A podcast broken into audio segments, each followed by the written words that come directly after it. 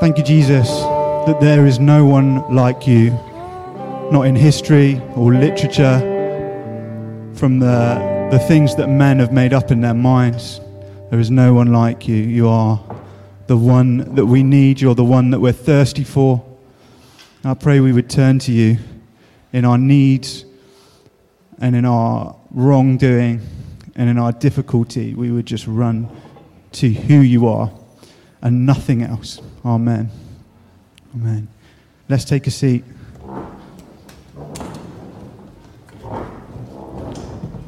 Um, I thought I'd finish as we come to the end uh, with a quick story.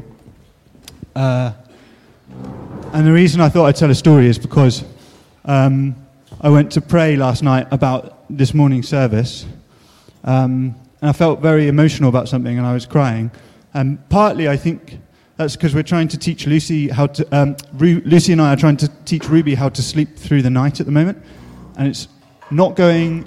We're not winning yet, Eli. Basically, and so we're a little bit sleep deprived. But mostly, I think the reason that I was emotional about it is because it came from the heart of God, and I wanted to tell you the story of my first metanoia. Could we just have that metanoia slide up on the screen?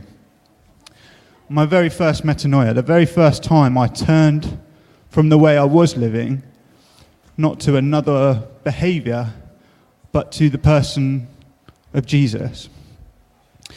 Uh, and I remember where that U turn began. Because depending on how big your vehicle is, it takes a bit longer to do a U turn. So if you're on a micro scooter, you can do a U turn in just 30 centimeters on the floor here, you can just whip round. But if you've been in a heavy vehicle driving in the same direction for a long time, sometimes it takes a bit of a three point turn or a 12 point turn. It takes a while to turn that thing around. But this is where my metanoia began. And it began on the quad at Backwell School. Eli, let's hear a whoop for Backwell School. Joel, anyone? No? Nailsea. Um, they're Nailsea. Um, but if you know Backwell School, I, and some people here have been there, um, I was walking into school and I was late because I, um, after my mum went to work, I stayed home. And I was walking into school and uh, like across the quad where all the house blocks are, and I felt like um, that I didn't care about anything really in my life. I think I was in year 10, uh, so 15, 14, 15 probably. I felt like I didn't care about anything in my life. And I felt completely like hard hearted, like, like, like, do I really love anything? Am I really passionate about anything or anyone, really? Um, and it was just such a horrible feeling walking into school like that. Like, I don't I don't think I, I feel anything at the moment. And um, you guys are all growing up in church, and I grew up in church. And what everyone tells you is that it's a massive blessing to grow up in church, and it is a massive blessing to grow up in church.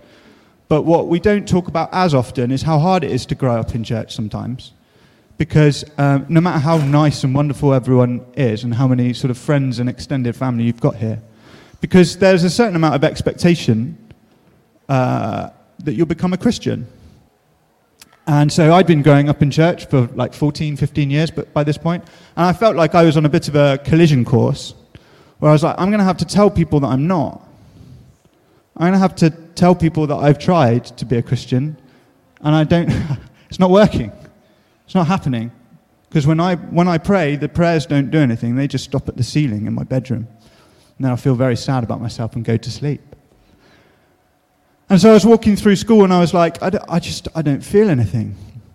And because I'd grown up in church, like a lot of you guys, I knew my Bible quite well. And this verse from Ezekiel 36 just popped into my head.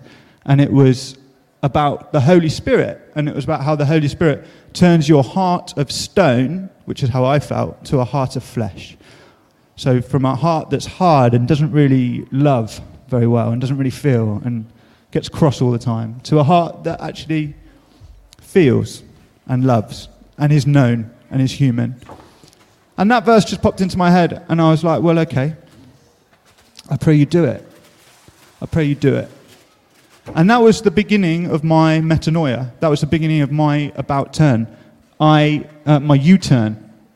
And that summer, between year 10 and year 11, I went to a youth camp, which Lucy and I now run. And I was like, I'm in. I'm in. I'm in on you, God. I, I, I want you. I want to live for you. And then, about uh, towards the end of year 11, so kind of a year or so later, I remember my English teacher who I had always been quite horrible to. I'd had her first, I think, year 8, 9, and then GCSE as well. Um, so she knew me quite well. I was always quite horrible to her. At the end of year 11, she was, she was like, It's like you've become a human. And like immediately I was like, well, that's, I, I didn't say this out loud. Maybe I should have. I wasn't like a, an amazing evangelist or anything at that time. I was still figuring it out. But I was like, I, I think that's my prayer. That's the answer to my prayer that my heart of stone will be a heart of flesh. And so, with, with what we might call converting or becoming a Christian or repenting or just taking that first step on the U turn away from a load of other stuff towards God, sometimes it takes a bit of time, but you do have to do it with commitment. And as I was walking along the road yesterday, I felt like God was saying to me that um, there might be some people in this room, maybe some of our under 18s or our over 18s, who might want to take the first step today, their first little metanoia. So we're going to pray for that. And the verse that we read, if you click on, um, Peter's teaching the people why it matters that they killed Jesus, because they think it didn't matter really.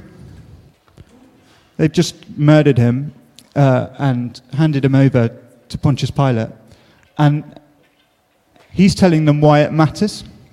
And he says it's because God chose Jesus to show you what God is like, and you killed him. That was your reaction to God in the flesh. And none of us here have ever killed Jesus. But we all live our lives either in agreement with the crucifixion of Jesus or with the resurrection of Jesus. Because if Jesus is just an, a man from ages ago, and people remember him historically, but he's not really God, then we're agreeing with the crucifixion. We're going, yep, probably that's a fair outcome.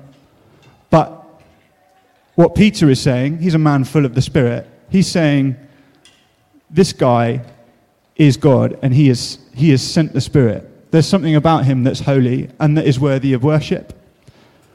And, if, and at a certain point, we have to make a decision about uh, whether we're going to be in agreement with the death or the resurrection. And so this is when he says, You must change your hearts and lives. Come back to God and he'll forgive your sins and he'll give you times of spiritual rest. And I'll finish with this before we pray.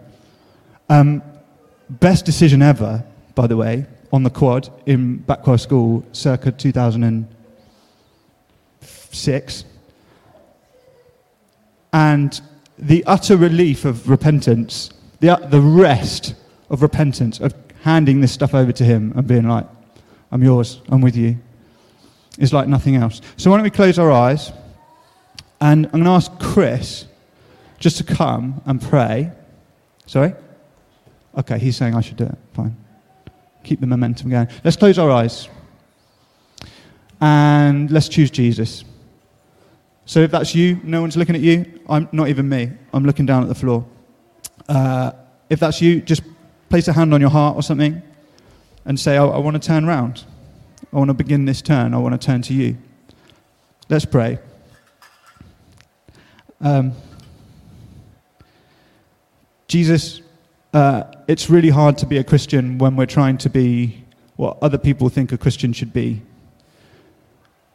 But thank you that you're not just a dead carpenter from history, but that you've sent us your spirit. And I pray that by that spirit now, you just be stirring on a, in us all to choose a heart of flesh, to say yes to you, to agree with your resurrection, not your crucifixion and to give our lives to you. And if that's you, just in your heart say yes. Just in your heart say yes. This is you beginning that, that turn, that metanoia. So we just entrust ourselves to you, entrust each other to you. We say we want to be a people who, who are really focused on you, not on behavior management, not on fitting in with what people at church say we should be like, but we want to be focused on you. Good trees bearing good fruit. Pray your, a, special, your, a special blessing now on everyone in this room who's under 18. Would they know you and love you and walk with you each day of their lives? Amen.